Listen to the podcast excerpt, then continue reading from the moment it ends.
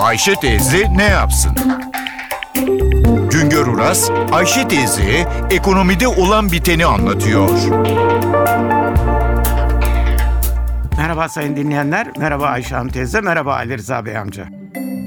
Ekonomi büyüdükçe daha çok insana iş bulma şansına sahip oluyoruz. Bu bir gerçek ama bir de bunun bir ters yönü var. İstihdam arttıkça yani çalışan sayısı arttıkça çalışanlar üretime katkı yapıyor. Bunun sonucu da ekonominin büyümesi hızlanıyor. Açık anlatımıyla büyükme istihdamı arttırıyor. Çalışanların üretime katkısı büyüdükçe de büyüme hızlanıyor. Bu anlatımın düğüm noktası çalışanların üretime katkısının ne olduğudur. Tehlike ise istihdam arttıkça yani çalışan sayısı arttıkça çalışan başına üretim rakamının gerilemesidir. Ülkede ekonominin büyüklüğünü biliyoruz. Çalışan sayısını da biliyoruz. Toplam üretimi çalışan sayısına bölünce çalışan başına üretimin artıp artmadığını ortaya çıkarıyoruz. Türkiye'de 2010-2012 yılları arasında bu 3 yıllık dönemde sabit fiyatlarla milli gelir yani ülkede yaratılan katma değer %16,6 oranında arttı.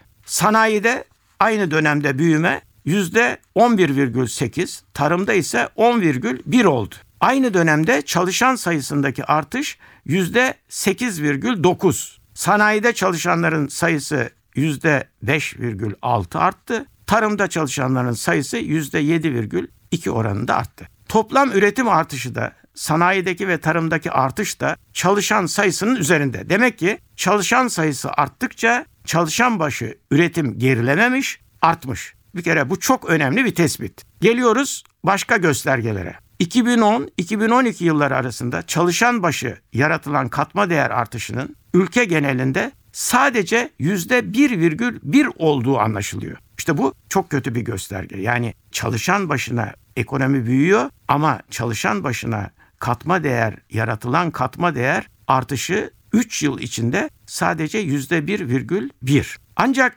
sanayi sektörünün bir ayrıcalığı var. Sanayi sektöründe çalışan başına katma değer artışı %5,8 oranında. Sanayide hem çalışan sayısı %5,6 oranında artıyor hem de çalışan başına yaratılan katma değerde %5,8 artış var. Tarımda çalışan başına katma değer artışı ne yazık ki sanayide olduğu kadar parlak değil. Çalışan başına yaratılan katma değer artışı sadece %1,9 oranında. Özetle istihdam artışı, çalışan sayısının artması büyümeye bağlı. Çalışma imkanı bulanların da üretime katkı yapmaları şart. Bu olmaz ise her işe alınan mevcut üretim pastasını paylaşır ise büyüme gerçekleşmez. Bir başka söyleşi de birlikte olmak ümidiyle şen ve esen kalınız sayın dinleyenler. Güngör Uras'a sormak istediklerinizi ntvradio.com.tr adresine yazabilirsiniz.